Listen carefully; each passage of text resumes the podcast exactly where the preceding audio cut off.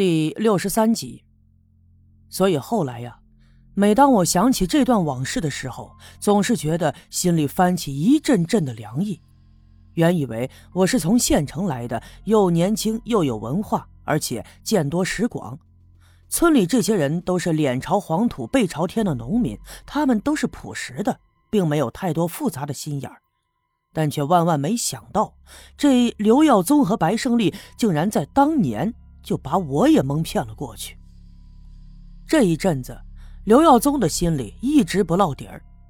那天在山上听到我和白胜利的谈话以后，心里头就一直猜测着，白胜利这小子说好了两个人合伙，却一直在暗地里寻宝。但是这事儿又没法张扬出去，更没办法公开的和白胜利理论。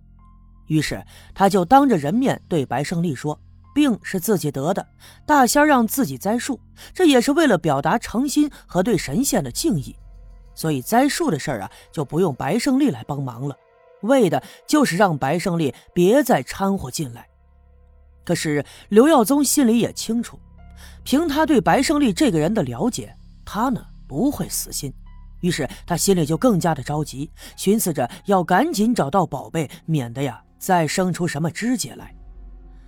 于是这两天里，他就经常趁着天黑溜出来，在南边的山坡上挖来挖去的寻宝。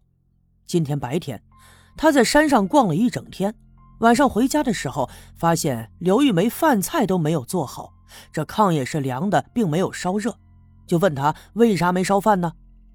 刘玉梅还支支吾吾的，还有什么事隐瞒着自己？于是他就骂了刘玉梅两句。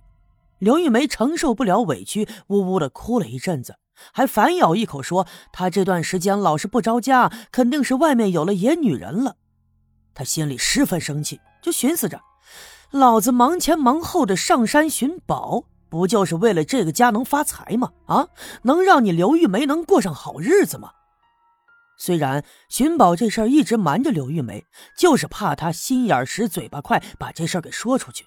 可没想到呀，他却在这儿胡思乱想，往自己的头上扣屎盆子。一怒之下，他还打了刘玉梅俩耳光。可哪想到，这个刘玉梅挨打之后心里不甘，倒在地上是满地打滚，非说不跟他过了，要回娘家去。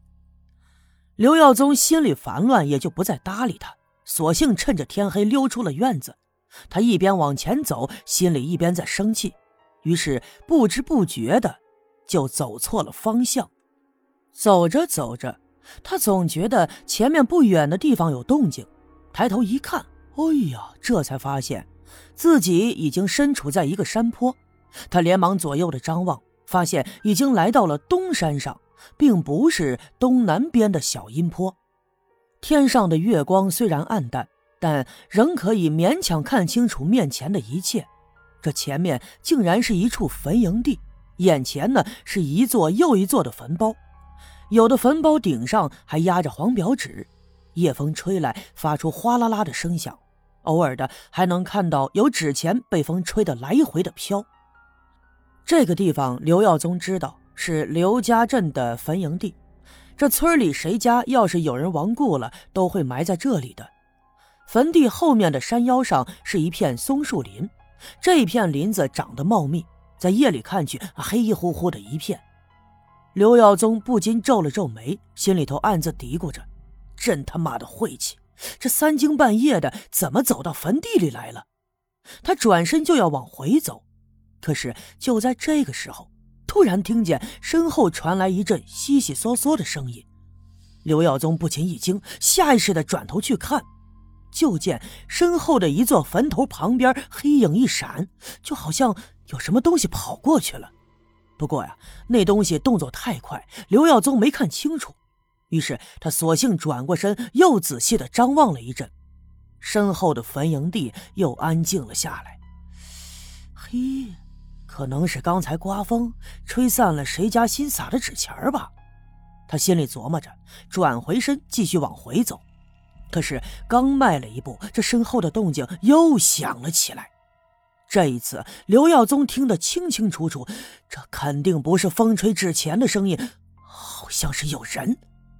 这三更半夜的，谁跑在坟地里来干啥呀？他赶紧再次的转身，这一次他看得清楚，果然是个人影。那个人撅着屁股蹲在一座新坟的后面，好像在寻找什么。谁呀？虽然这三更半夜的，刘耀宗是在坟地里，不过呀，因为他不相信这世上有鬼神，所以平时胆子那就特别的大，更就没有害怕的了。可他就这么问了一声，那个人却没有回答，仍旧蹲着身子，撅着屁股，双手奋力的挖掘，好像在找什么东西。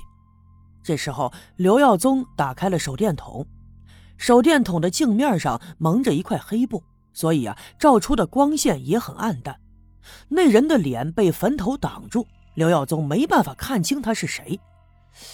哎，妈的，难道是白胜利这小子，又趁着三更半夜的上山来挖宝？刘耀宗心里琢磨，不禁又有些生气。之前和白胜利在一起研究挖宝的时候，这白胜利一直就告诉他，宝贝啊，应该就在东南边的小阴坡附近。因为传说中，当年黄老爷就是带着金银财宝藏进了小阴坡的。可是这么长时间以来，自己在小阴坡上前前后后就翻了一个遍，也没有发现任何宝贝的痕迹。三更半夜的，白胜利这小子在这附近里撅着屁股找什么呢？难道是他骗我？这宝贝其实是藏在东山。刘耀宗心里头暗自的琢磨。迈着步子朝那个新坟的坟头边靠近，而那个撅着屁股的人仿佛没有听见他的脚步声，仍旧是猫着腰自顾自的在那挖掘。谁呀？是不是白胜利？刘耀宗一边往前走一边问，可是那个人就是不回答。当刘耀宗走到那人身后的时候，才发现这个人他不是白胜利。虽然那个人低着头，头发还有点长，刘耀宗看不到他的脸，但从身形上看，应该是一个女人。这一下子，刘耀宗心里更纳闷了：嘿，这是谁家的女人胆子这么大呀？于是他问：“哎，你是谁家的？三更半夜的在这儿干啥呢？”他话音刚落，那女人就停下了手，但是并没有立即回头。就这样僵了一阵子，刘耀宗见他没回答，就打算伸出手去拉他的肩膀，把他的脸给转过来。可是，当他的手碰到那个女人肩膀的时候，那女人却猛地回过了头，仰着脸死死盯着刘耀宗。他的目光特别的犀利，就仿佛是两把刀子直刺刘耀宗的心脏。刘耀宗只觉得浑身上下一阵阵的冰冷，不禁打起了寒战。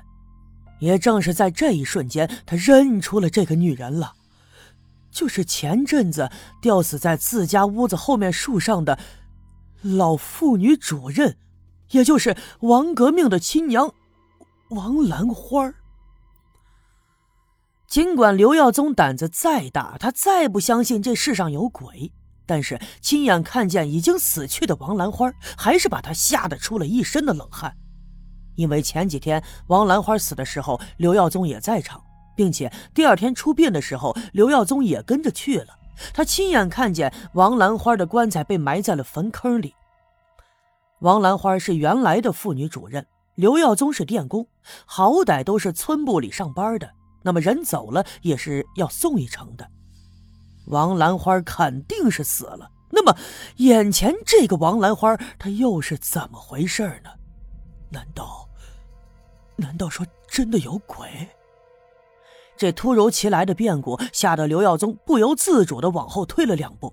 与此同时，原本蹲在坟包后面的王兰花猛地站起身，转过脸，撒腿就朝山上跑。